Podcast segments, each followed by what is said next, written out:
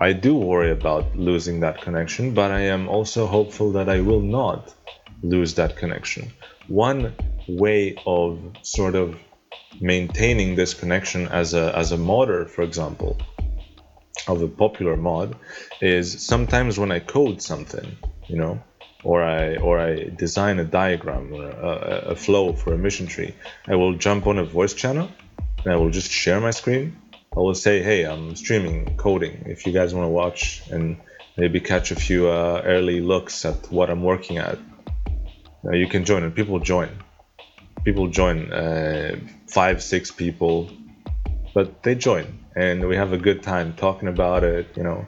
Now I understand the the the scale will be a little bit different uh, from catering to a few thousand players to catering to maybe a million players. I worry about that, but I'm hopeful. I'm not going to change who I am or how I approach things. I'm fully aware that I will not be able to satisfy 100% of the community. I would settle for a good 80, 85%. There's always going to be vocal people. I mean, I used to be one, you know? You go through that phase maybe not to a weird extent, but I've been there, so I understand it. Um, the important thing is to not lose sight of that there are people behind the games. There are human beings that sleep and eat and talk and are friends, and they want to the game to succeed just as much as you do.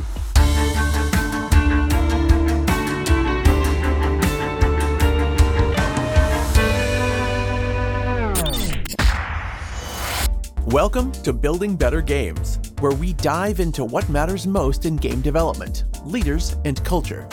Your hosts are Aaron Smith and Benjamin Karsich. Aaron and Ben are two veteran game industry leaders who have served a global audience of gamers and want to change how games are made.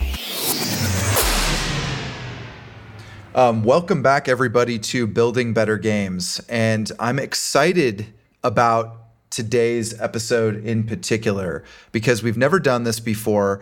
Um, we are on a quest right now to talk to a lot more game developers, a lot more game makers, but I've always been really interested in and passionate, and especially in the last five years, in um, mod makers and the modding community in general, and also the impact that mods have on a lot of the games that we love. Um, there's so many amazing stories of mod makers doing really amazing stuff and finding really good product market fit just purely out of passion. Um, so many titles just off the top of my head lately come to mind. I mean, League of Legends, PUBG. These are games that actually that are that originally that found their genesis in the modding community, and we have uh, one of those folks here today.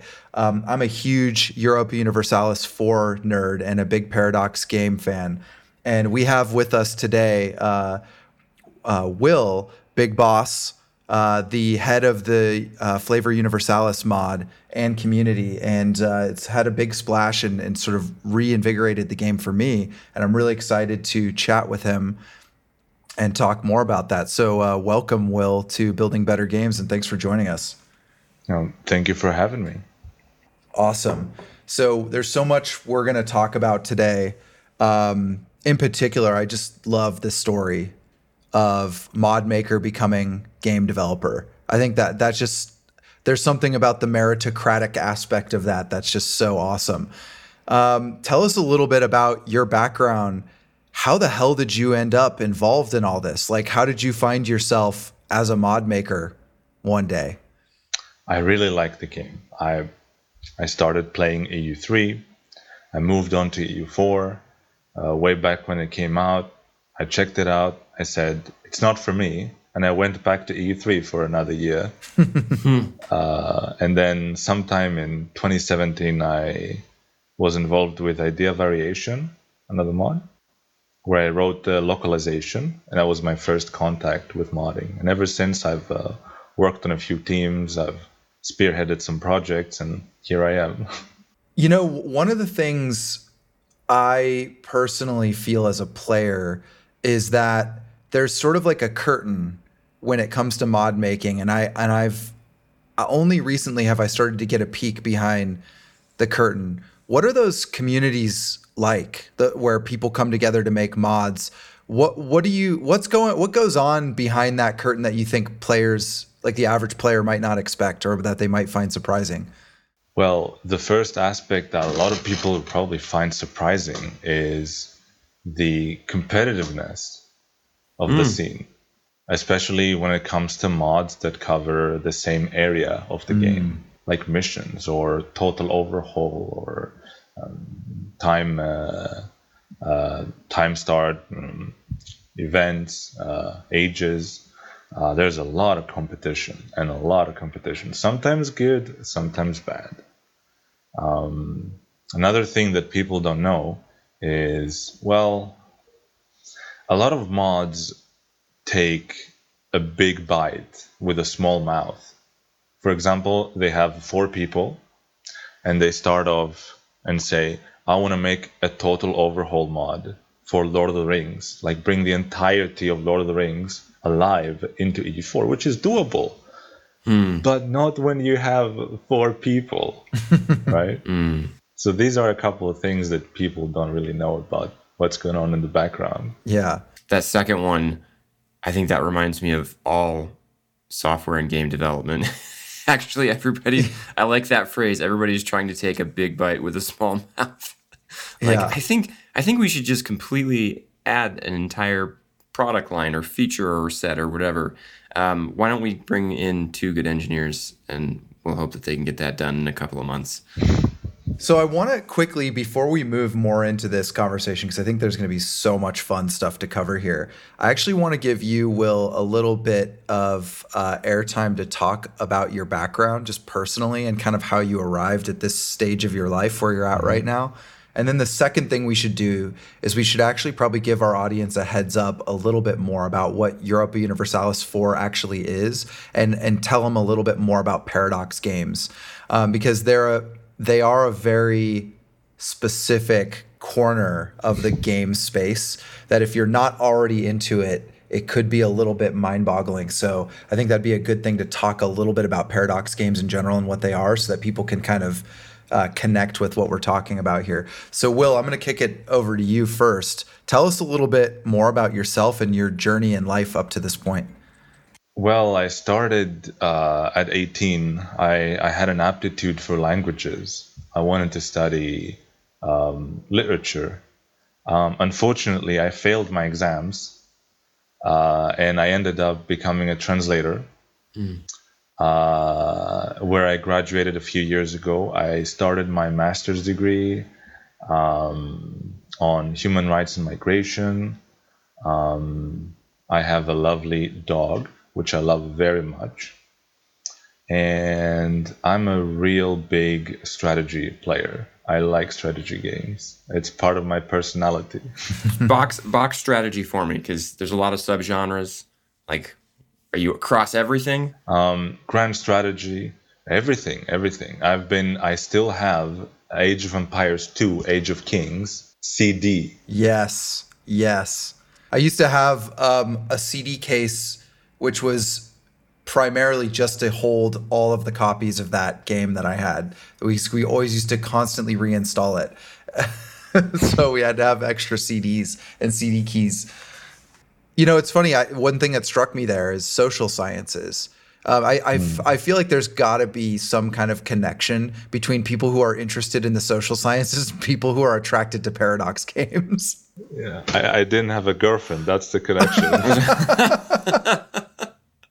no, um, all jokes aside, I I, I grew up uh, learning English via video games and, and media, and I fell in love with languages. And I, mm-hmm. it's one of the things I, I knew that I wanted to do uh, growing up. You know, like work with languages. Well, I had one dream that was a little more wacky than that, to become a game developer, but I never really like took that up as a serious, uh, you know, scenario well, until now. Anyway, that's awesome.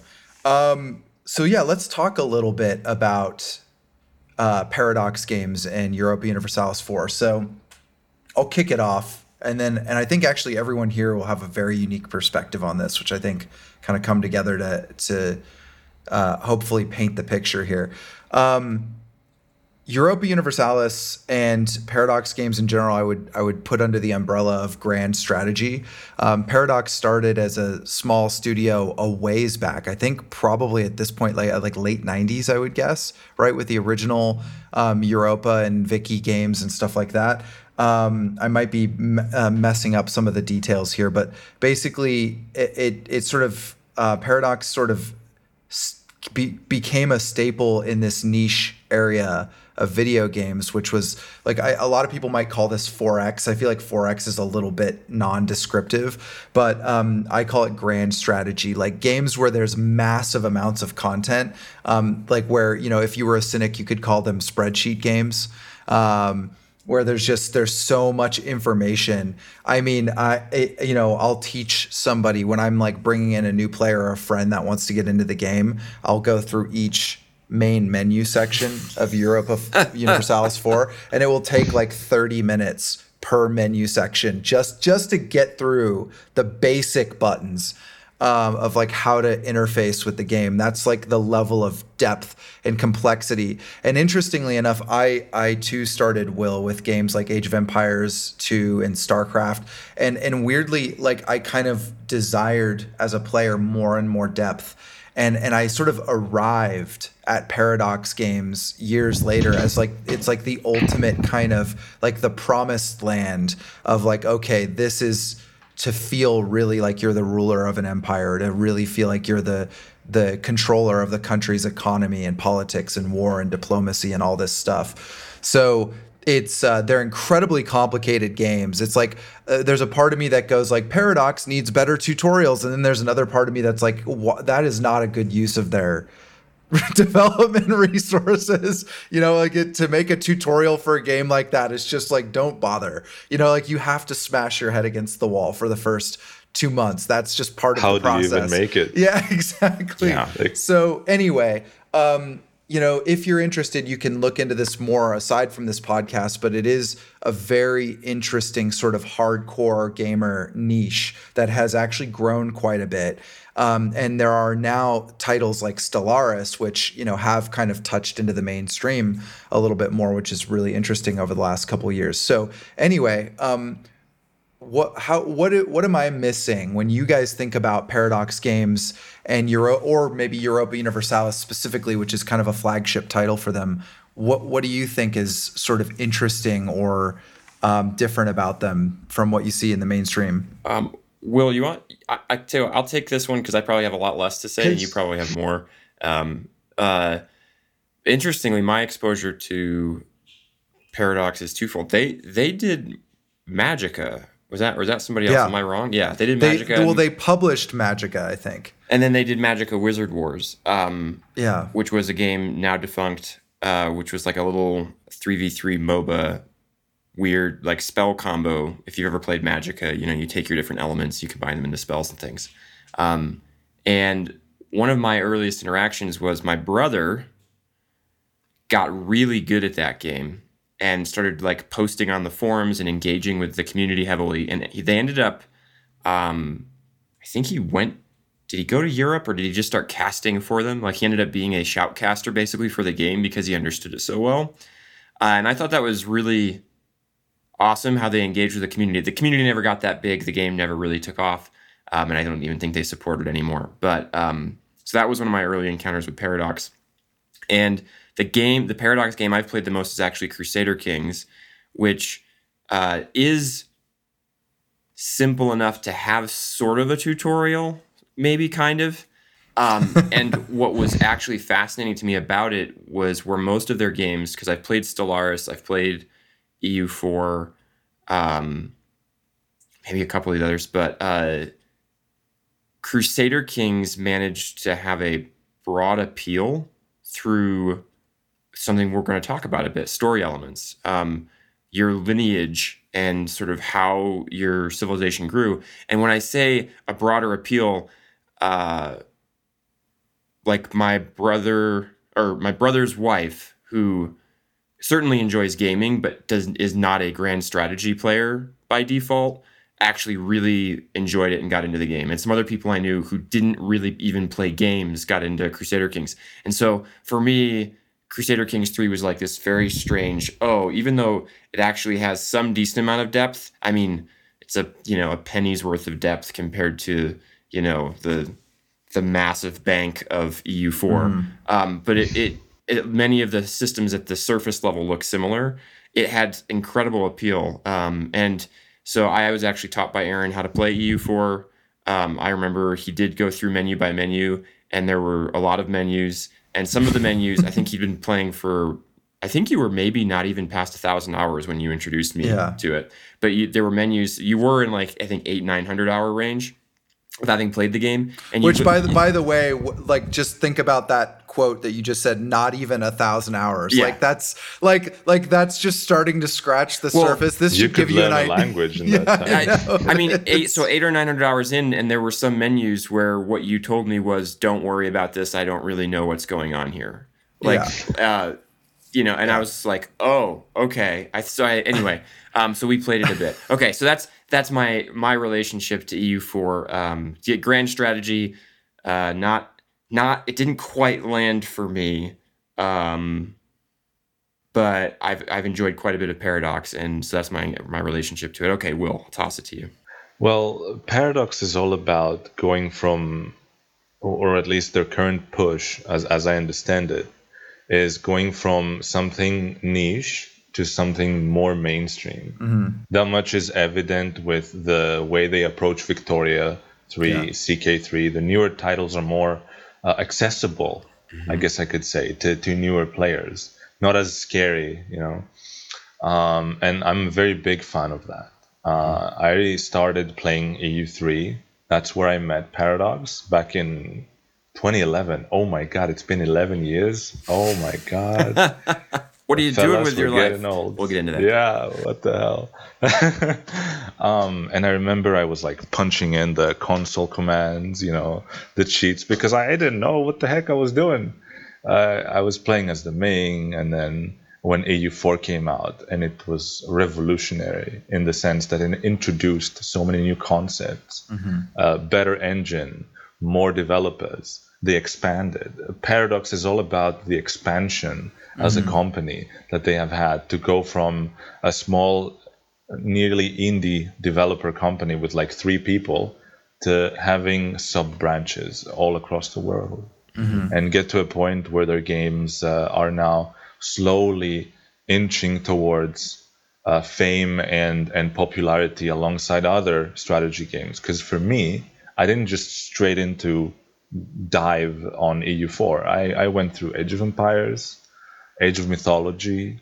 Um, Total War series was like the big thing for me, mm-hmm. like Rome Total War, uh, Attila, everything, everything, literally every single Rome game.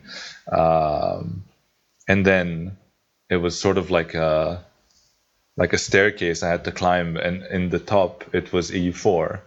And I guess what people like about EU4 is that it's not a baby game. It doesn't fuck around per se. Yeah. Mm-hmm. It gives you the challenge you don't know you want. Yeah. Because when you get to a point where you say, I get trade now, I understand trade, you feel accomplished. It's like beating a very tough Dark Souls boss. Mm-hmm. You know? The Dark Souls of this, grand strategy. the Dark Souls of grand strategy, exactly it's it's definitely a, a learning cliff, mm-hmm. not a curve. It's not a curve. yeah. yeah, yeah, I love that. That's that's so on point. And you know, one of the things that I've always found true about Paradox games as well is that um, replayability is a word that has come up time and time mm. again for me as a gamer. And mm-hmm. um, it's frankly not something that I take for granted anymore. I think I didn't understand the concept when I was still early on in my gaming journey. But now at this stage, I almost aside from the quality of the game as a standalone product, if it's got what I call massive replayability, like I can keep coming back to it over and over over the co- course of years, there's something very special about that, something very mm-hmm. magical about that, something like and and EU4 is a game where it's like I can put it down for 4 months and then come back and I'm still going to have a good time. Um, And I mean, the game came out what at this point, 2013, something like that, and it's we're in 2021, and I and I've probably I've I've definitely got four to five thousand hours in that game, and there's just so because of all the variables, because of all of the depth, there's so many permutations, so many ways a game can turn out differently than any other game you've played before that it really just r- creates rich replayability. And that's that's pretty rare actually. Um, like i i will occasionally go back and play like a um, like I'm, I'm playing the witcher 3 right now. And that's a game i'm like maybe five or six years from now i'll come back and i'll play it again. It seems like that kind of game. But like it's not uh, it's not going to have that and that's probably on the more replayable side Yeah. compared to a lot of games. So it's it's really interesting that uh, what that depth creates and the kind of like longevity. Like i think paradox even came out and said that like the average player has uh, uh, hundreds or or even maybe over a thousand hours in the game like it's not that's not uncommon um, I can't remember the specific number, but they said they they mentioned it a couple years back. So Well, so I have a question for you both as players of the game, and I'm you kind of talked about it as an individual level, but if you if you meta out for a second, um, we're in this genre of grand strategy. Why? What does draw players to EU4? You know, because you, you can say like, well, it's got great replayability, but that doesn't explain why do people get into it. Like, what are they looking for? Can I take it? yeah, no, please, I'm, I'm right. way more interested in your opinion on this. Um, well, I guess uh, there are two different answers I can give in this. The first one is a more superficial answer to say that, hey, you know, it's a game about, you know, growing something. You know, it's a historical game. It's about some people look at it from a nationalistic point of view and they say, oh, like I'm English, so I'm going to play England. And they see England thrive you know, and and they are and they feel good about that. People who have a love for history, people who um, really like knowing about history or reading up on it, you know, because the game can be a sort of a gateway for people to study history like me. Um, and I can give you the second answer, which is more psychological, which is all about the power fantasy, you know, of how would you handle an empire, you know. And and EU4 is, to my knowledge, the only game ever to be made to give you this much control and fun, because this is a game after all, and it, it needs to be fun. Than any other game that's ever come close to it. So you have the level of control and autonomy to decide. That's what makes the game awesome.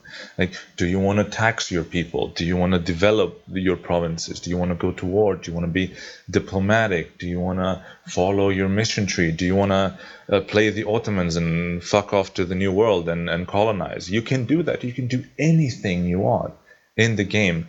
You are the person that decides. Yeah, that's that's really powerful, and um, and maybe this will lead us into a little bit more of how you approached all of this um, as a developer. Yeah. because I I think there's something that comes up for me that you keyed into with flavor, which is this idea of there's a fantasy here.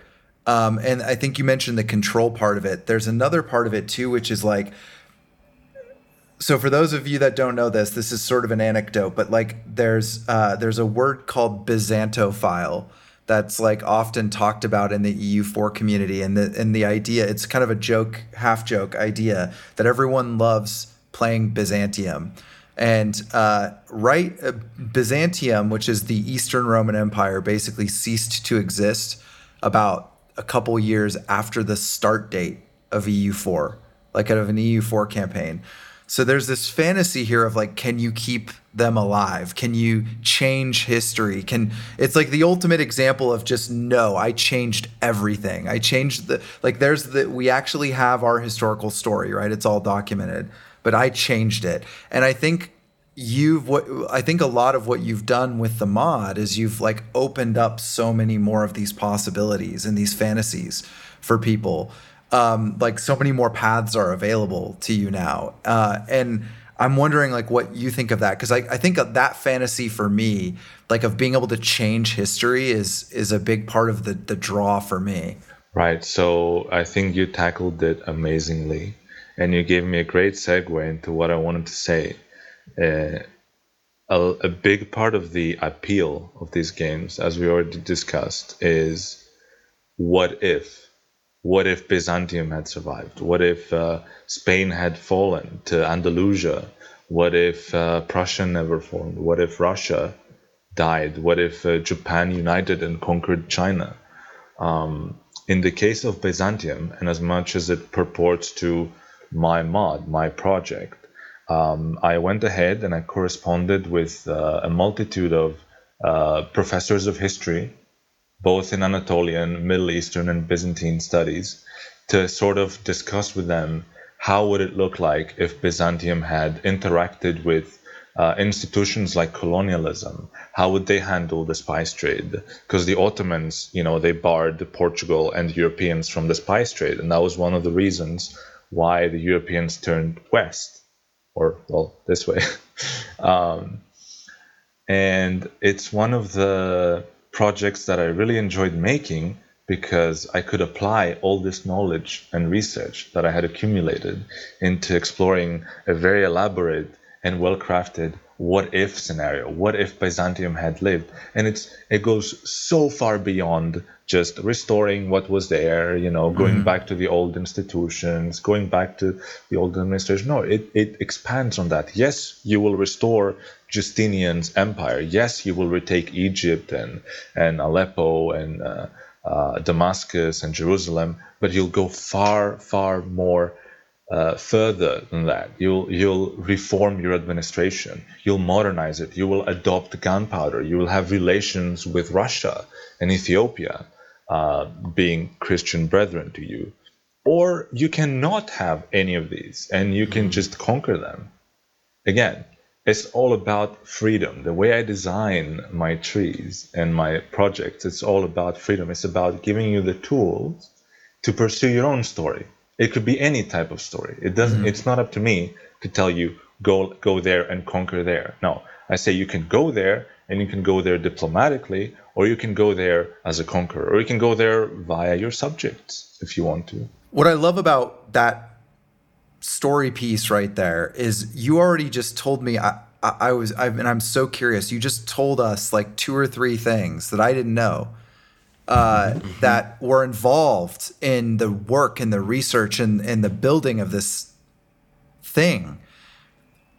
I'm really curious, like, tell us more about the people that are involved in this, the challenges that you have to overcome in just building one of these new mission trees or revamping one of these nations or like I had no idea that you were working with history professors. It makes so much sense now. But I'm like, how did you even find these people? How did that work? It's fascinating to me. What for those for most of us who have no idea what's involved in something like this, what is involved in something like this? Like what are some of the things that would surprise us? Uh, so basically Flavor Universalis is uh, it's a mod for EU4. Um, but what separates it from other mods uh, is that it essentially doesn't it doesn't disregard, but it doesn't really much care about balance because a lot of a big part of the community is really big on balance. Yeah, and I'm part of the community, and yeah. I used to be like that. Yeah. But I decided, for the purposes of this project, to give the players flavor, missions, events, mechanics to play with, to essentially um, not disregard balance, but rather focus more on the fun aspect. Mm-hmm. Um, so FU, as is the the abbreviation, and a lot of people told me maybe that's not a good choice, but uh, to which I say FU. Um, uh, Flavor Universalis uh, contains nearly 40 mission trees, more than 600 events, uh, and dozens upon dozens of new mechanics, interactions, uh, gameplay aspects never before seen that are not even present in the base game. Um, and it is uh, as far as the creative, as far as the creative aspect of it, Um, in the in Byzantium's case, in the case of Byzantium, the Byzantine Empire, Eastern Rome, I had the uh, luck of collaborating with a couple of my uh, uh, high school professors and university professors uh, whom I met and I emailed explaining so there's this project I'm working on and I would like to ask you this crazy, wacky question. I'm not going to go into detail what this project is about because I don't want to weird you out or confuse you explaining to a 70 year old person what EU4 is over email, no less. Um, so they were very kind to give me some pointers and some uh, bibliography I could study because, as I said, the process behind creating a mission tree for my mod, because I don't know how people approach it, but that's my way, is I will be this high up into books and study about Bohemian crystals and and the Wagenburg that the Bohemians used, or the Crusades against the Hussites, or the Teutonic Order, or or Sweden, or the Netherlands, or anything. And once I have the research I want, then I will go into cataloging and putting everything into a um, sort of a time timeline, you know, because obviously things that happened in the 15th century should happen first in the tree yeah. So it wouldn't really make sense to add later events into an earlier time frame in the game. So once I have my research, then I will catalog it. I will distinguish between wheat and chaff and yeah. say, okay, I like this. I want this to be an event. I want this to be a mission. You know, make weird, crazy notes in in my books about it. Um, and then I go into the magical uh, design phase of the tree, which is the most boring of it, uh, where I basically have a diagram in front of me and I literally draw uh, the layout of the tree, sort of to to visualize it. Mm-hmm. Um, I use draw.io for that purpose. It's a free website, anyone can use it. Um, and I basically write the title of the mission, the requirements, the rewards, any events associated with it. And then I basically have a layout of the tree. In the Ottoman mission trees case, which has 101 missions, very useful to finish the design and then move on to coding. Because mm-hmm. you don't want to go into coding before you're done with the design, because something might change and then the code is going to be a little more difficult to mm. change. So after I'm done with the diagram, I go into coding. And that's my favorite part. I like coding. Call me weird. I like coding. I like seeing uh, weird numbers and letters and symbols turn into gameplay. I think that's, to me, it's fascinating. So then I go into coding, and depending on the mission tree, it can take anywhere from three hours, if it's like 15 missions, uh, relatively simple, to a week and a half, if it's the Ottoman tree, for example. Mm-hmm. Um, once that's done, I play test it and I play test it again. And then I miss a couple of things. And then I release the final product uh, once I'm done writing localization and everything. Um, and then I go back to bug fixing the same day because I've missed a couple of things. Mm-hmm. Um, all in all, I have about three other people in my team and they do mostly either localization or a little bit of playtesting. Mm-hmm. Every other aspect of the mod, from design to research to uh, even playtesting and coding, is 99% handled by me personally. What are the biggest challenges in that process? Oof time. I can't clone myself. Yeah. Uh, there are things I want to work on. Yeah. Like a tree for Ming would be a good uh, exercise for me. How to make a boring nation interesting. Mm-hmm. Uh, time is a big constraint. Uh, coding constraints also exist for common mortal modders like myself. Well, soon to be non-mortal, but uh, um, like there are things that I can't do, at least right now. Yeah. Right. Um, like for example, I had this idea to turn the Wagenburg, a military uh, battle machine machine that was used by the Bohemians, into a special uh, infantry unit. You know, like the Cawa or the Janissaries or the Streltsy. Uh, but I couldn't do that, unfortunately. Mm-hmm. that is not on the menu for uh, mere mere mortals like us. The mod community, um, yeah. Yeah. And you're you are um, just just so everybody in the audience is clear. Um, Will is alluding to uh, changes in his career and jobs that are that are upcoming um, to make him immortal in the sense of uh, probably having yeah. a lot greater access to what he's trying to do. Yeah. Yeah, so you you this all led to you going to work for Paradox just re, just recently. Um, that's a you know that that I, again that transition is always just a fascinating transition to me. It's always an exciting transition, um, and I I, I want to ask a nuclear question to you right now, which we talked about a little bit before we started recording, which is like, uh, uh, from a very selfish point of view, I'm like I'm I am excited that you're going to get paid for the very hard work that you do. I think that that's fantastic. And that's the most important thing, I think, in many respects. As a player of your mod, I am a little nervous. I'm curious, how does that all fit together for you? How do you see the world, your world changing and your role as a modder and, and as a, and I think you're a hero to the community. For those people that play your mod, I think you're a bit of a hero to, to that community. So it's like, how does your relationship with the players change? Now as you go to work with Paradox? What do you think? I mean, that's a really good question. That is one question that I myself asked not only me, because I'm worried as much as the next guy, you mm-hmm. know, or at least I was. Um, I had my second interview for the job with um, Johan himself. One of the questions I asked was, How much freedom will I have as a designer to uh, design and implement my ideas. I don't want someone um, who is less experienced than me, but is a senior to me, to essentially impose his will on my work, because then it kind of stops being my work. Yeah. Um, and he said, no, uh, 95% of what you do is going to be up to you. So um, mm. I'll, I'll, I'll, take that with a little bit of a grain of salt, but I think it's a very good answer. Yeah. Um, I'm really excited to be translating. So basically, what you will see is Flavor Universalis, but without having to install a mod. Mm. You know, so so that's kind of what I want. Yeah.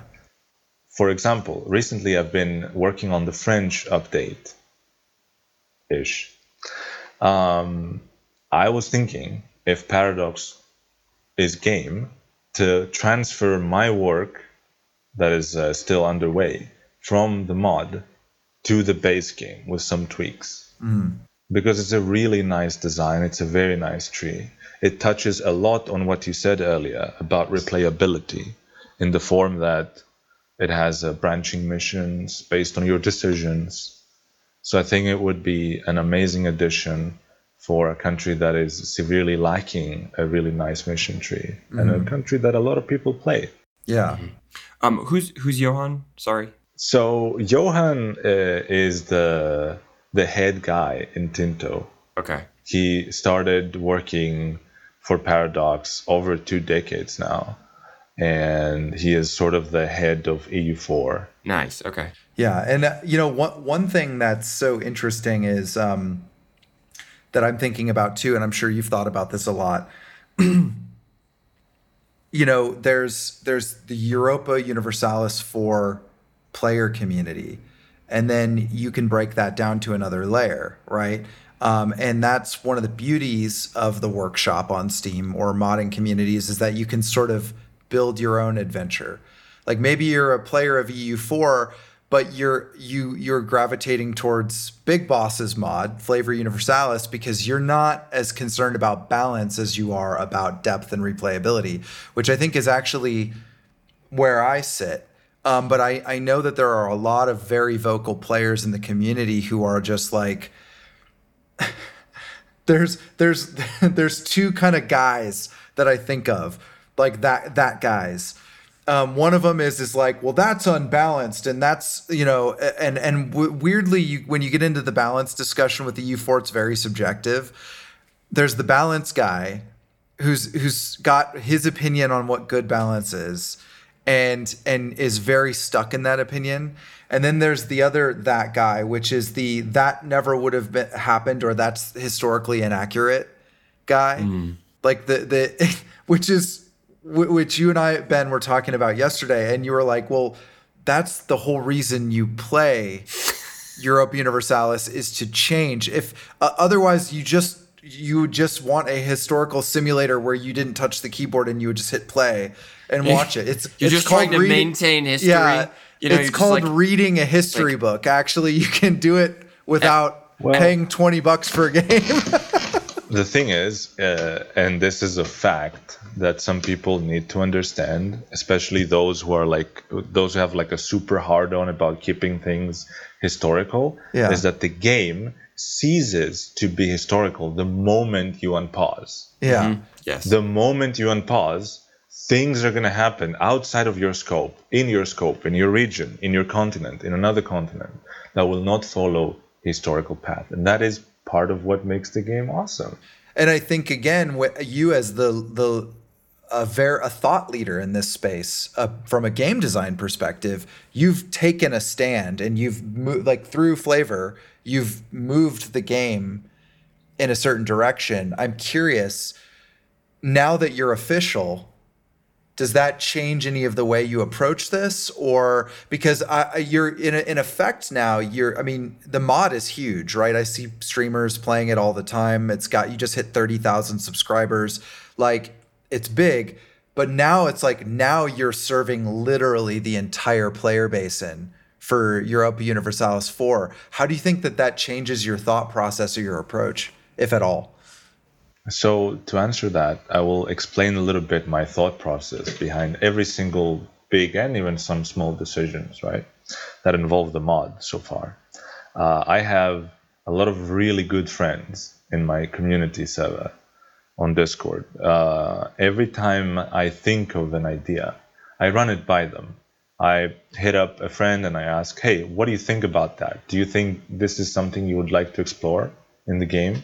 Because I may be a good player and I may have had uh, a lot of mileage in the community, but I'm not infallible. You know, I make mistakes. I I sometimes am not on the same wavelength as other people. Uh, so I want to double check, triple check. Is this something that people like? You know, because ultimately I am making this for me, but I'm also making it for you, and I want you to have fun. we talked about the idea of as game developers making the game for yourself and how if you are the target audience that can work really well and also though that it, it comes with risk um, and i think when you're making the mod you know one of the things is very much like hey i'm making this for me. Not that i don't want others to enjoy it but it is very much from my taste my sensibilities and i keep my counsel to some extent of like what i would put in and what i wouldn't put in. And as as a game dev kind of working at paradox now it's like well now i'm i'm not making it for me except insofar as i am a stand-in for what i consider the player or the target audience or the like the group of people that we're hoping enjoy and engage with and continue to find replayability out of this experience. Like anyway that's what just went through my head. I'm curious as i say that what comes up for you? Well, um, I know there's a lot of mods that are very small in popularity, uh, where basically the creator only uploaded them because a couple of his friends asked him to. And I understand that the thought process of saying, you know, this is for me, not for you, but you can have it if you want to, you know, um, is is a lot more akin to smaller mods. Um, I utilize the community not as a burden in the sense that they will guide my creative choices, but rather as a guideline of sorts. There are times where I, I, I, there are times where I make mistakes, of course, and I make wrong decisions, and then I correct them. And there are also times when the community makes wrong decisions, and I correct them. It's sort of um, I'm utilizing the community as a tool. I, I ask them, I say, hey, well, do you want to see this? Do you want to see that? Sometimes they say yes, sometimes they say no. We have polls all the time where I ask them what they think mm. about XYZ. Sometimes I imp- implement what they suggest, sometimes I don't. And I base this on my gut uh, at this point. Yeah, it's a judgment call. There's that's fascinating. Aaron and I were talking in the last few days about the idea of um, the relationship between a developer and the community. And just intuitively, it makes sense that modders are much more connected to the community, usually coming from it, and just sort of recognizing, you know, you're not off in the in the tower of development trying to make this something great, and it is. I mean, we've worked in game dev. It is hard to maintain connection to players as much as you want to, as much as everybody may want to. Um, to some extent, there is there is a an us versus them. You know, we're the people that mess with your game, uh, and it, you know we changed we changed the world in ways you don't understand. We're a modders uh, right there with them. You know, it's funny, um, Ben, that you mentioned that because there's a purity there. There's a there's a beauty and a purity there that I romanticize about. I think a little bit, and I think Will. It's why I look at guys like you, and I just I'm I find it so impressive.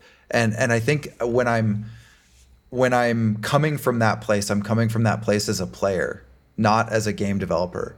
Um, and it makes me really happy. Uh, and I think it's why I'm such a big supporter of the mod community and why I'm so excited when mod makers become game developers because I think they intuitively understand that relationship better and easier than some folks who have actually been making games professionally for decades. Um, and I guess I want to ask you about what your thoughts are on that because I think we do live in a world now where sometimes the relationship between game developer and player is really uh, adversarial, fraught with peril. Um, yeah, I mean, I we were just talking about CD Projekt Red. Uh, you can say Leviathan. Yeah, yeah. Well, eh, well, exactly. And and then it's like well, and, and actually, Leviathan's interesting, right? Um, and, and again, yeah, the other example I was thinking of was CD Projekt Red with uh, Cyberpunk 2077. And like players get angry. And then I know what it's like to be a game developer and reading those like there. I mean, and what, these are really like this isn't like I'm angry. Why did you do this? Is like I hate you. I hate your family. You're the worst Here's your like, IP. Are, yeah, it, it's it's like you read some of this stuff and it's like and you're there and you're working your ass off and it's like the easiest place to go is just be like screw you you don't get it we're working our asses off. You don't understand. You're just a player. And then it just spirals and spirals and spirals. And it's like and then you've got this PR aspect to the public relations aspect where you probably have like some group of people inside of your company who are like in charge of the talking to outsiders piece. And they're like more marketing and not really like real disconnected. Connect yeah. And so there's so much going on there and and and I love I think it's very beautiful that mod makers are in it and they they have real relationships. And I, I sometimes think we forget about that. I'm curious what are your thoughts on that? And again you're now making that transition right?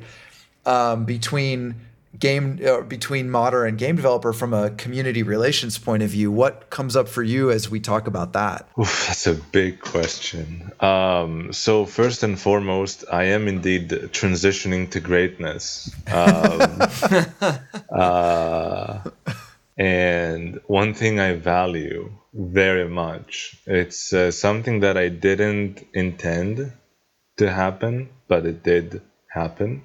Uh, Flavor Universalis at this point is a little over a year old. Um, but since then, people have joined my community that I consider to be really good and close friends, mm-hmm. some of whom I've met in real life as well after mm-hmm. they joined. Um, people that I like interacting with, people that I go to for help, people that have been there with me, you know, in the low points, the high points, and people that I have immense respect for. Now, I do worry about losing that connection, but I am also hopeful that I will not lose that connection.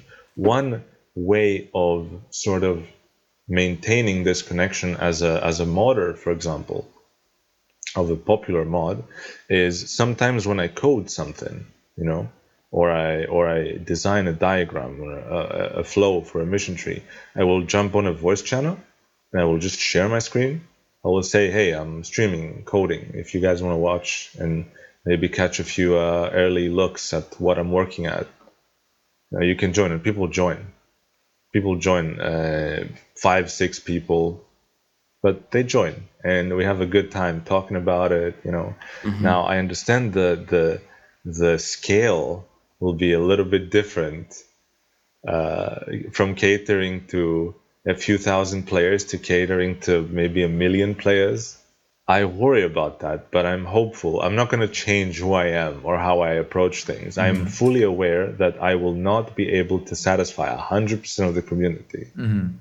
I would settle for a good 80, 85%. There's always going to be voc- vocal people. I mean, I used to be one, you know? Mm. You go through that phase. Maybe not to a weird extent, but I've been there, so I understand it. Um, the important thing is to not lose sight of that there are people behind the games. There yeah. are human beings that sleep and eat and talk and are friends, and they want to the game to succeed just as much as you do. Yeah. There's a way to approach game development that attempts to engage the players really well, but does it in sort of a mass polling way. And that has some utility like there's some value in that. There's another way that is um, i don't know it's the influencer's the wrong word but like where you where you try to ask people who are deeply engaged with your game like how you're playing. And what's interesting is when you've described you know hey if i just bring five or six people into a channel with me while i'm doing something they get a preview and i get to hear their thoughts and there's like the few people that I know and I'm going to ask them questions. And while having a small group like that has the potential of like, you know, oh, maybe we're kind of all the same type of player and so we're sort of group thinking our way into a bad place. Um, there's also this idea of, man, if you're careful in the selection of a small group of people, um, the quality of the feedback you can get um, gives you as much utility and value out of a deep conversation with like five people as a poll that goes to 30,000 might give you. Um, and it's just something that, that struck me. And it's like you got to like kind of strike the balance between those two things as you're thinking about changing or designing or interacting with a game from the lens of wait, is this actually something that the player is going to enjoy? Is this actually something that's going to, in the case of EU4, make this something that people want to keep playing, want to keep engaging with? Um, and I, for you in the mod making community, you kind of have access to both. And then you'll be at Paradox and you'll have, in some ways, much greater access, and in some ways, sort of different or almost modified access to that same thing. Mm, well, one of the ways I would tackle that, if I am allowed to do so, of course, um, is to essentially say, This is my community. This is where I will be spending my downtime in, and maybe some of my coding time. This is where you can reach me if you are someone who wants to have a say in the game mm. and and talk to me about it. Like my door is always open. You can text me. You can call me. Um, i will be streaming there. I do coding lessons now. I i have um, events in my community where i say i will teach you how to code mission trees and or I will teach you how to code uh, and make uh, great projects and monuments. Uh, we had a very successful uh, coding lesson a few days ago where like 20 people joined, um, where we basically made an Among Us mission tree. Um, and it was a bit of a joke moment, but uh, it was very, very um, educational for people who wanted to learn how to code and mm-hmm. people who just wanted to see how the sausage is made mm-hmm. Or, or, whatever the vegan equivalent is. There's uh, and there's a, there's a consistent theme here, Will, that I think you're touching on because you everything, all the stuff you're talking about, feels like could be categorized as building relationships. And you're you're talking about like what would it be like to have more transparency? What would it be like to have open office hours? What would it be like to have my contact information available mm-hmm. for people in the community? What would it what would it be like if I made a, a, kept a certain amount of my time, like my personal pie chart, so that people could connect with me in a meaningful way? That's it. Because when I think about as a player, the thing that makes me feel bad when I'm a player, like, and I'm interfacing with a developer, or as a developer, like when we were at Riot, for example, is this feeling like, hey, these things are really important to me. And you don't seem to get that. You seem to have other priorities. You seem to be focused on other things. Um, and and there's a it's trust is the word that comes up. It's trust. It's not even like, hey, you need to be working on all the things I think you should be working on. It's like, I trust you to understand what my needs are. And I trust you to I trust you that you get it. And and what's funny is all those tools you just mentioned, Will, are actually the tools that build trust. They that create connection, that create a real relationship between a developer and a player. And uh, I think that's the difference. It's like, are we building meaningful relationships? Um, because it's not you're you're not always going to be working on the things they want you to work on but if if you have a connection to them and you can talk to them they're going to understand why you're making the choices that you're making and that's really human and that's really powerful there have been times where I, I people would come to me with ideas and i have two ways of handling it if it's someone that i know really well um they come to me in a voice channel and they say, "Hey, like, would you add this, you know, mission or event?" I will say no because either I don't have the time to do it, which is like 90% the reason why I don't do all those ideas, or I'll say no because it doesn't fit the theme or I've used it somewhere else or for whatever reason. And then the other way of handling it is when someone that I don't know comes to my server and says, hey, would you like to do a mission tree for this uh, OPM uh, one province minor uh, native that nobody has ever heard of about, and and they essentially ask the one guy that works on this mod to drop everything and then work on their niche idea. I never say no. Instead, I'll say, uh, "We'll see." You know, I would like to do that at some point when I get. It's the equivalent of ask your mother.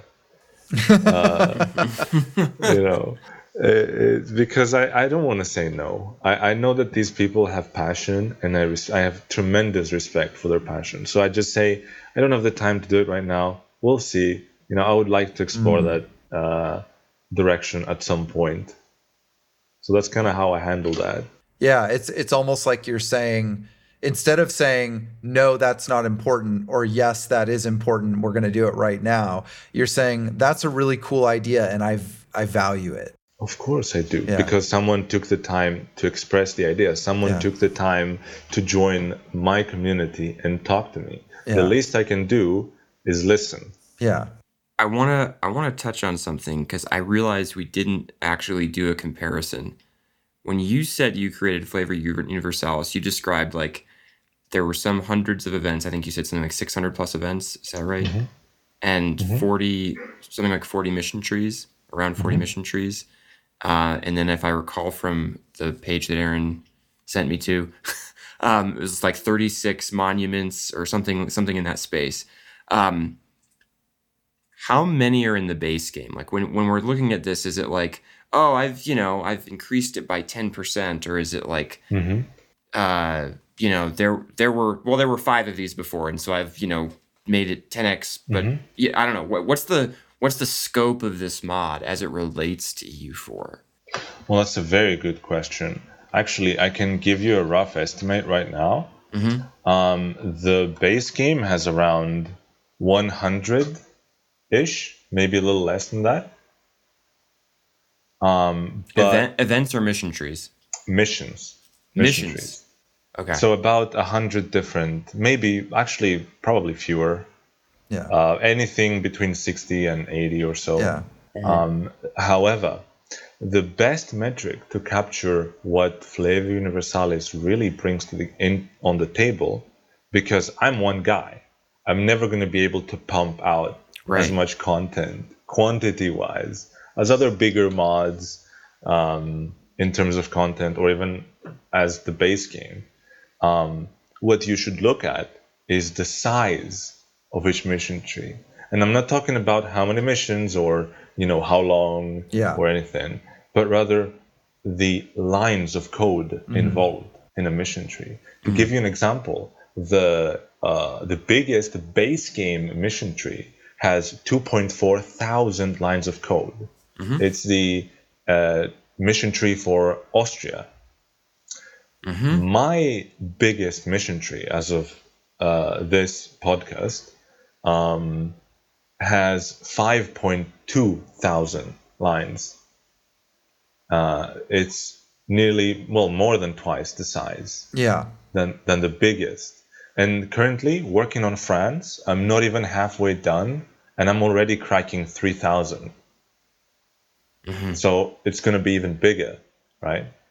It's all about cramping in as much replayability and, and Yeah. content for people who have played this nation and before. and when when you think about lines of code there obviously that's not you know like well some people are more efficient in you're what you're actually talking about this this is a rough estimate of the depth and complexity Yeah. of what you're capturing in a mission and and I mean, I'll say as a player, um, I think uh, the first thing that popped up into my mind was the the Ottoman mission tree that you built. Um, one thing I can say is that you play with all the aspects of the game through the mission tree.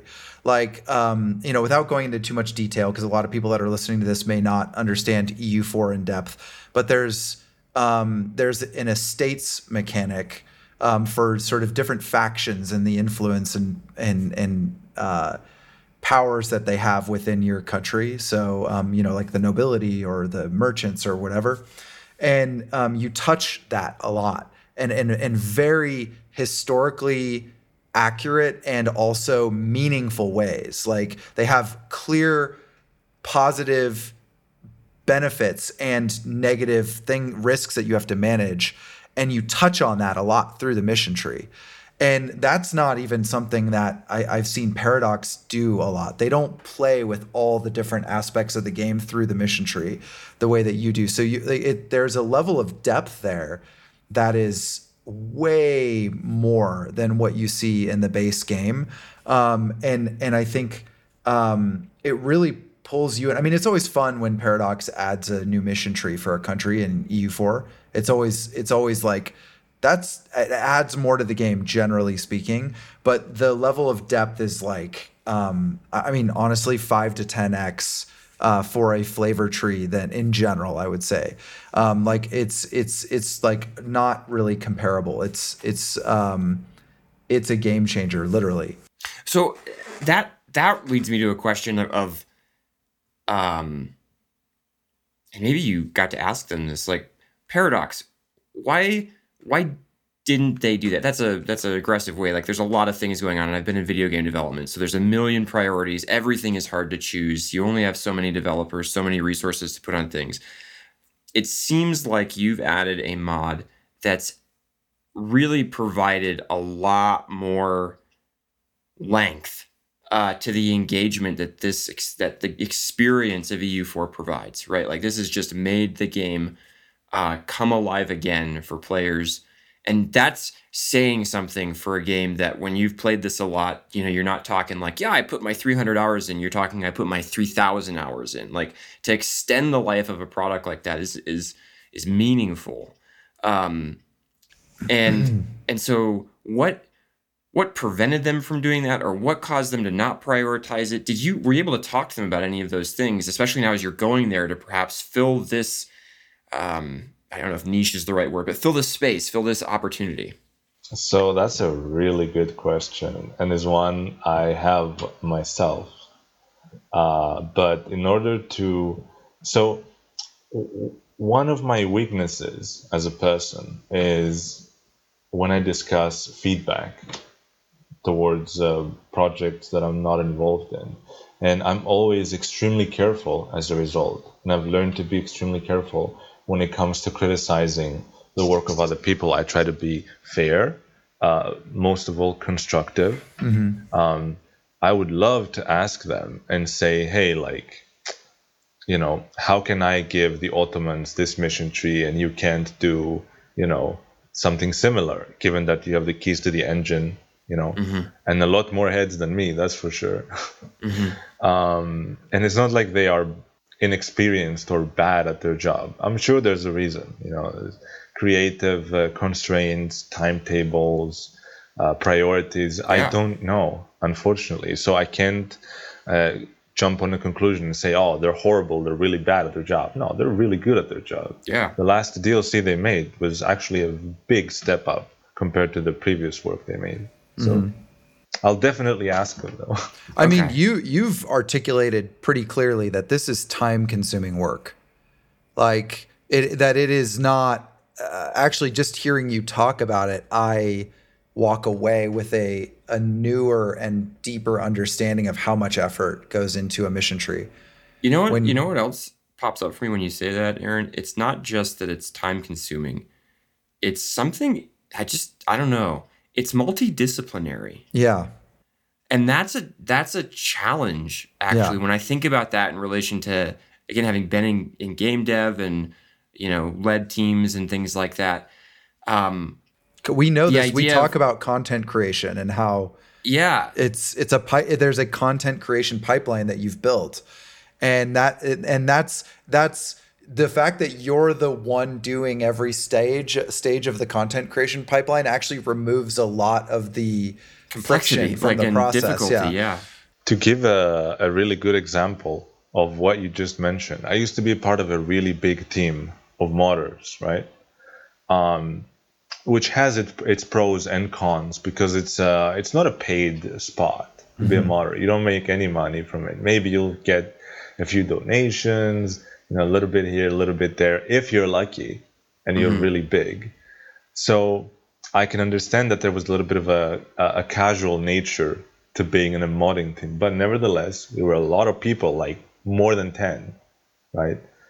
Maybe close to twenty, even bigger than the actual team behind EU4. um, and the problem there was that, you know, we have this saying here in Greece. We say, where there's a lot of roosters, morning comes late.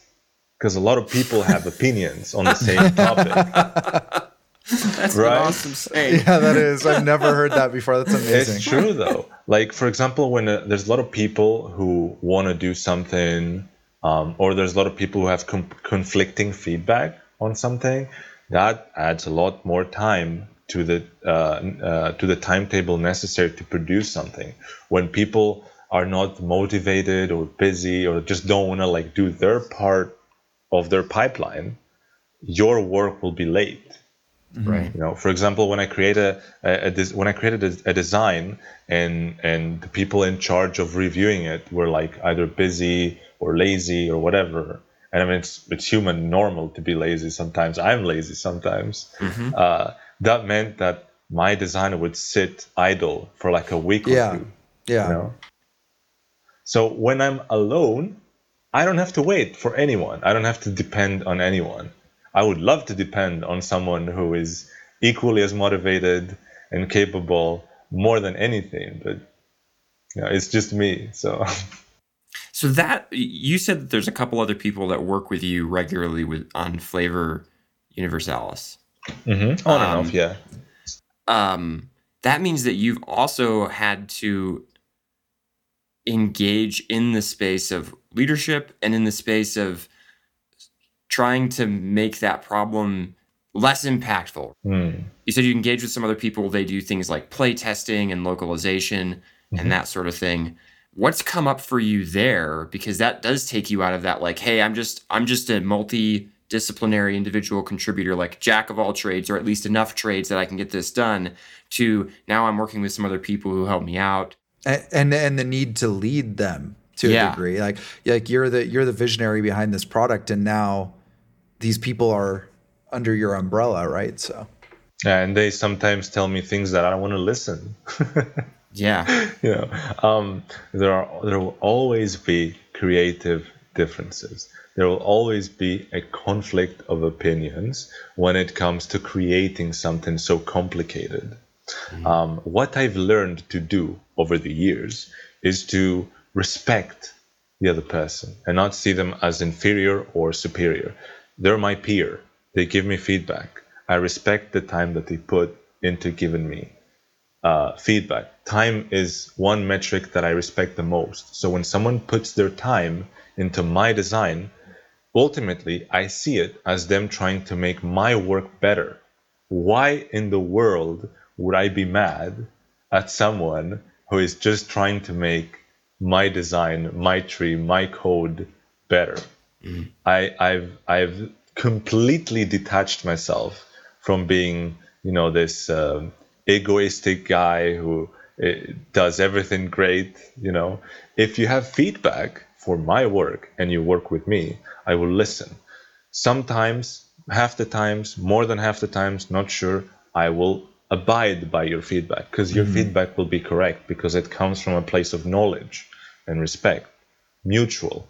Uh, other times we'll discuss it uh, and we'll deduce that mm, maybe it's not a good idea to go through with that change, or it will be. Uh, so, um, so long as there is goodwill uh, and there is mutual respect, it doesn't matter how many mistakes I make or how much feedback I receive.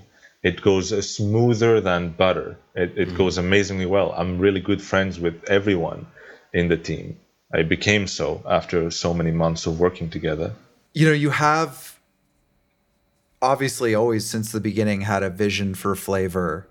And uh, now that there's other people involved in it, um, and you've learned probably, I would imagine, over the last year what it is more and more every day, and like what it is and what it is not. And so there's this leadership function. Like you hold that frame you know like i actually remember i came into one of your uh, discord chats at one point and i remember you talking to some of the other folks in the room and you were discussing um, ways in which to implement some of your ideas into the actual mission tree that you were working on at the time. And one of the things that struck me was a couple things. One of them was that you seemed to have very strong design sense about what was like a fun way to do something or what was like a, a weird like that's not going to work with that system or that's going to be um, and, and i'm sorry i failed to remember specific examples but another thing i remember you doing was you were holding the frame in the room you were like guys remember this is why we're here. This is what we're trying to accomplish. This is what good looks like. And and that to me is such a powerful aspect of leadership that you've clearly stepped into. What is, when you hear me say that what comes up for you what does that mean for you to to lead and to hold that frame um, to sort of honor that vision of what flavor is? Well it's a very easy answer i can give is that when i say that i want to do something uh, and i want to create something i do so by committing to to upholding certain standards and sort of deliver what I promise because I I take my promises very seriously.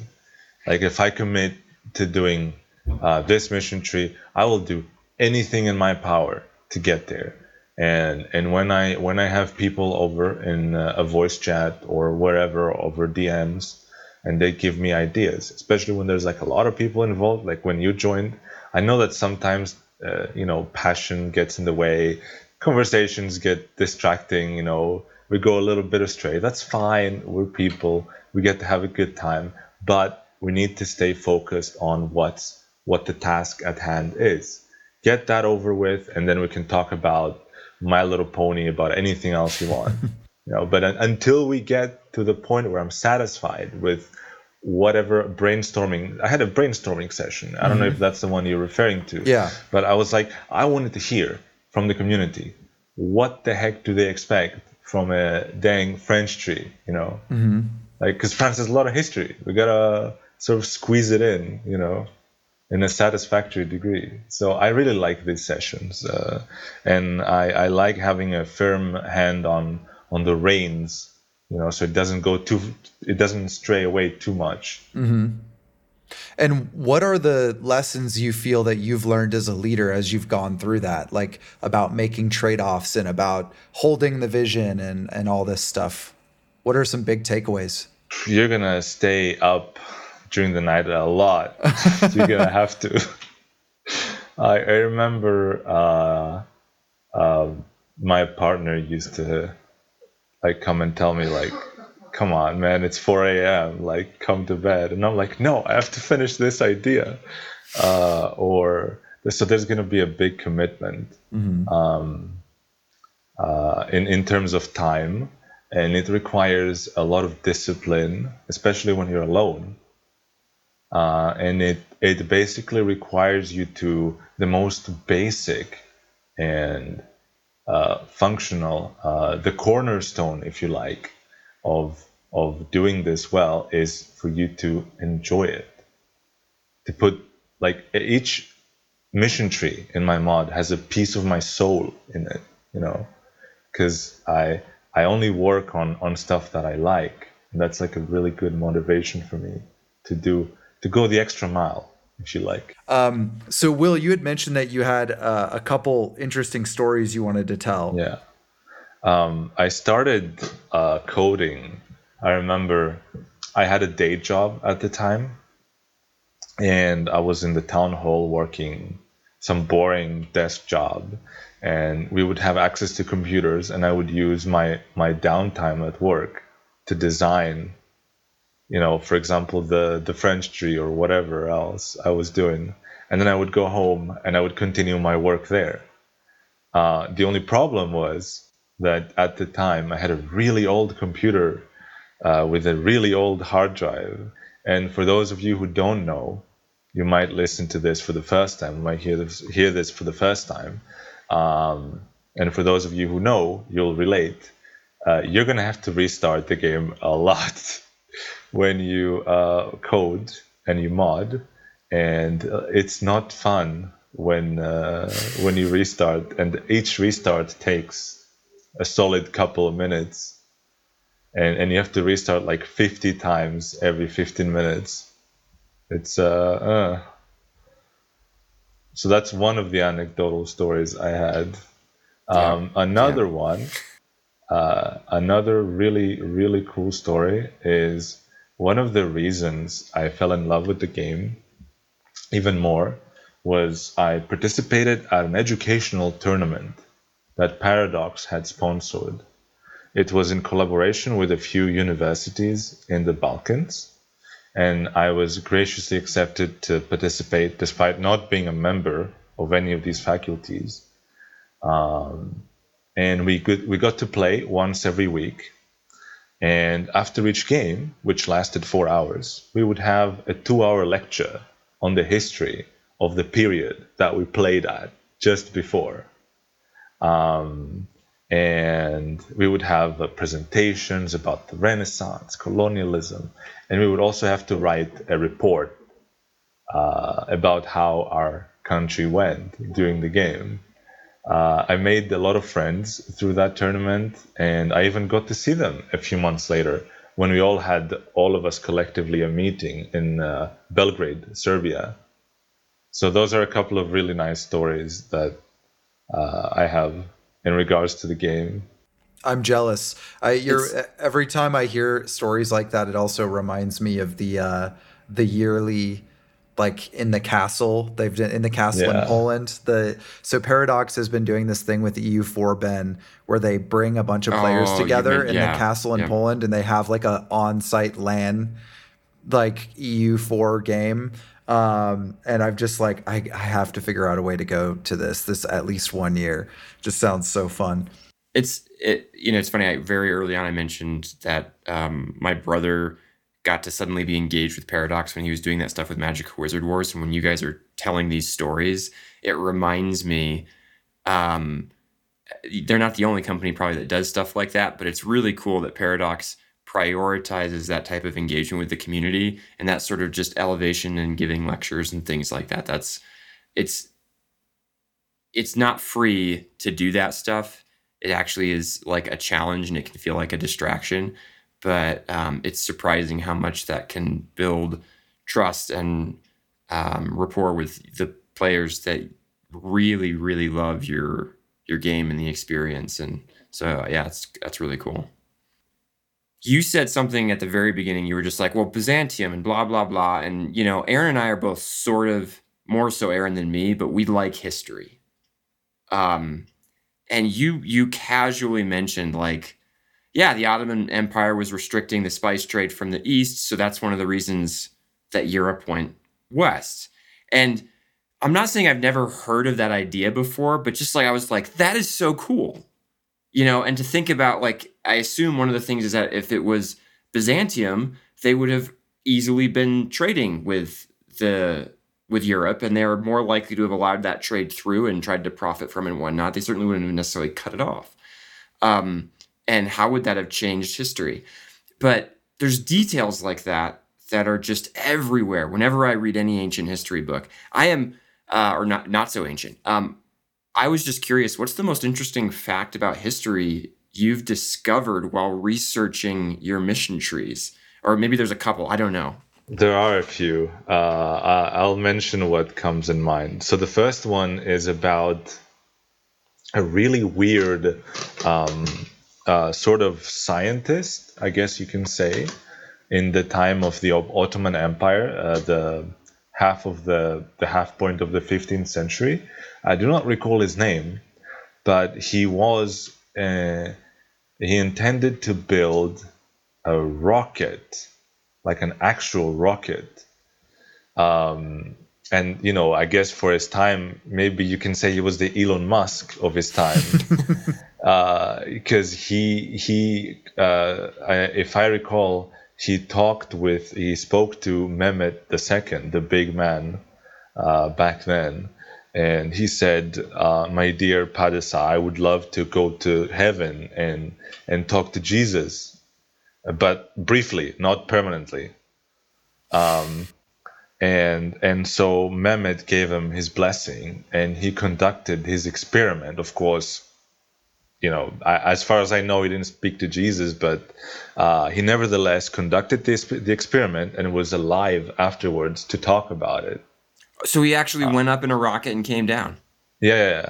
like Whoa. he probably sustained some injuries, I, I reckon, but um, and the second really cool thing that oh I have gosh. in my yeah, the second thing that I have in my trees is are you familiar with the Office of the Night? Mm-mm. No. Okay, so so the Office of the Night was sort of a leg- regulatory body in Florence in during the Renaissance that was in charge of uh, like taverns, gambling, prostitution, uh, hence the name Office of the Night. Right. And they were persecuting uh, people who were engaging in illegal activities like homosexuality or or uh, gambling, illegal illegal gambling. And one of the people they always wanted to nail down but never could was Leonardo da Vinci, because they always suspected him of being uh, implicit to one of these crimes, and they were always chasing him, like like arresting him, but they never had enough uh, enough uh, evidence to, to like, essentially say, "We got you, you son of a bitch, we got you." Uh, dead to rights. Um, so that's definitely one other uh, interesting thing. Now, what else could I say? Um, I recently I worked on uh, my most recent update was a bit of a joke. I made it a sort of a um, uh, a showcase for Paradox, but then people were like, "Oh my god, I want to play it!" So I was like, "All right, we'll just release it for everyone. It was a pirate mission tree. You get to play as a pirate nation.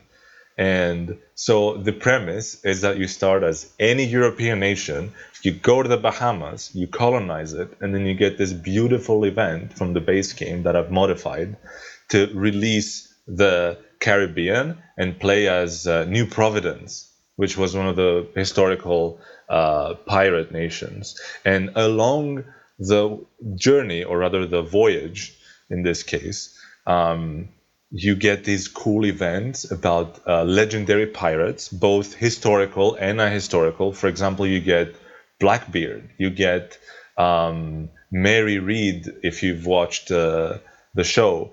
Um, you get the the Chinese pirate empress. Uh, you get uh, you even get figures like uh, Edward Kenway. If you've played Assassin's Creed 4 Black Flag, he is the protagonist, right, and you get right. both him and his ship.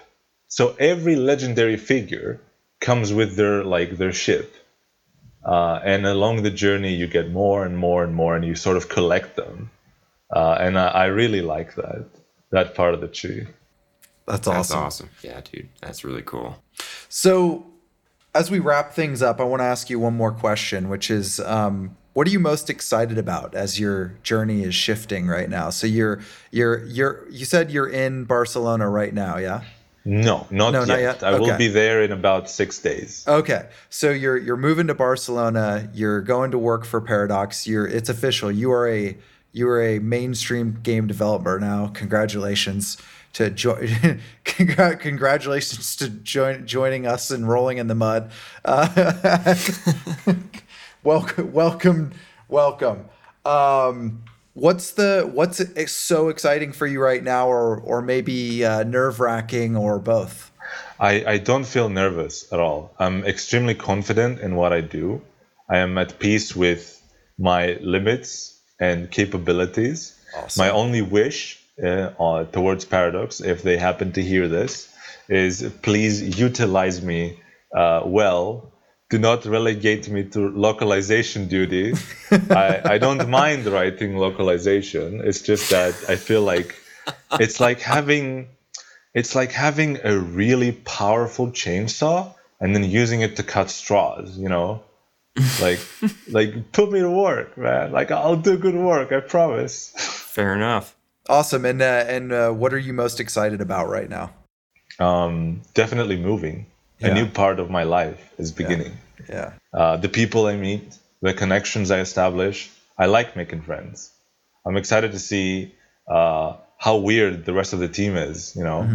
Like uh, do they stay in all day? Do they do they get like like breaks? Do they go outside? Do they touch grass? Uh, do they i there's actually um i was gonna move there i was gonna fly there on a saturday next saturday but the head of operations asked me to be there on a friday because i'll, I'll fly there in the morning so like i'll be there at 11 a.m uh, settled in by 12 and then at 1 p.m I, they invited me to a company lunch uh, outside in some really nice burger restaurant. So I'll go there, and that will be my first contact Oh, with the team. And I am superbly excited about that. that's Uh, amazing. the food, I mean. awesome. Did you ever think when you started modding that you were going to end up working for the company that made the game you modded? Hell no. Absolute me? Nah, nah. I, even the application was uh, ha- sort of a joke. Not not like a joke joke, but like you know, eh. I, I got nothing to lose. You know, like if they want me, you know. Um, and then Moonshot. literally, yeah. And then and then when I got the You're job, you're like that Ottoman rocket guy right now. yeah, literally. I'm gonna go talk to Johan. uh, um, and um, Hope you survive too. Oh, we'll see. The jury's out on that one. Um, but what's funny about it is that, um, well, I had the first interview. I was so nervous. I was like sweating. I was like too warm. You know, I was like like like moving in the chair too much. Uh, so it went better than I expected, but still not great. And then the next interview would be sort of like a, a screening test to test my skills. But when they saw the work that I had attached with my application, they were like, hold on a minute, this guy is good. No need for screening test. Go on to the next one. Onwards to Johan. So I go to Johan and I talk to him. You won't believe this. And I'm going to say this on the podcast, but off the record. Uh, I was late. I was late with the big man interview. And um, thankfully, so was he. uh, so he was more late than me. So what he thought was that I came and I saw that he wasn't here, and then I left.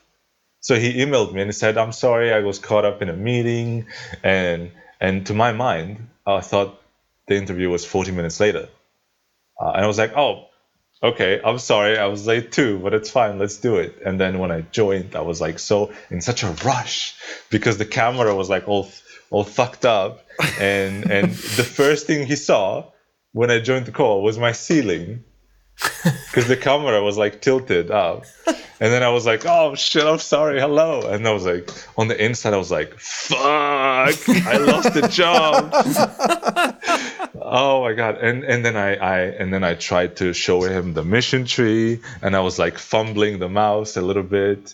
Uh, and then and then EU4 wouldn't turn on. So on the inside, I was like, fucking shit, work. uh, it's like the first time this happens, and I was like, uh, I was like trying to make conversation, and and I was like, so anyway, how's your day? I was like, oh man, and um, and and apparently. Uh, at some point uh, after I had the last interview, which I did really well in, which was like a cultural interview, like how do you handle a fire and and conflict and all that. Um, that I got an email from the hiring the recruiter who said, um, "Hey, I've been trying to call you uh, for the past half an hour. Uh, I would like to speak to you today or tomorrow if possible. And then my, my heart was like, oh my God, what do they want? What is it? Like, I mean, then I, my brain said, they wouldn't call you to say that they don't want you. Yeah. right. So, so then I was like, my first like instinct would say, wait a minute, how do you have my phone number? But then I remembered like my CV. Uh, and then I was like, I sent, I sent this poor woman and she was very sweet. I sent her like three emails in five seconds. The first one was, uh, "I'm sorry, I'm here now," and then the second one was, uh, "Would you like to talk through Google Meets?" And then the last one was, "Oh, I see, my phone is just dead. you can call me again." And so we ended up like hosting a call on on Google Meets, and um, and she told me about the job, and I was like, like the smile was like I had my Joker moment during the interview. It was like the smile was like all the way up here, and um, uh, and then she told me that. Well, of course, when we saw like your your your CV and what you've worked on, like we know who you are. You're like a superstar. And the moment I heard that, I was like, "Oh my God, you said that? Okay, all right, like." Okay, I do, I do. Take me, I'm yours. um, and and then and then I was like, damn, you know, all right, I guess the interviews didn't go as bad as I thought, I guess, or everyone else was really bad. So if they accepted me, what did everybody else do? yeah, exactly. What the hell? No, I bet it was amazing. Yeah, it was okay. It's really cool was, again was... that they can look past some of like, oh, his camera was not aimed right and all that stuff. It's yeah. like that stuff doesn't matter. Yeah, it's important. It's awesome. somewhat okay now. Though, for the record, that's the angle I go for most of the time. yeah. yeah. Well, that's that's uh, awesome to hear, um, and uh, I'm I'm so happy for you. Um, I know that's a lot of hard work that's led up to this point. So. I'm really happy to be where I am. And thank you for having me in the podcast. Yeah. Thank you for yeah, joining us. Our, our pleasure.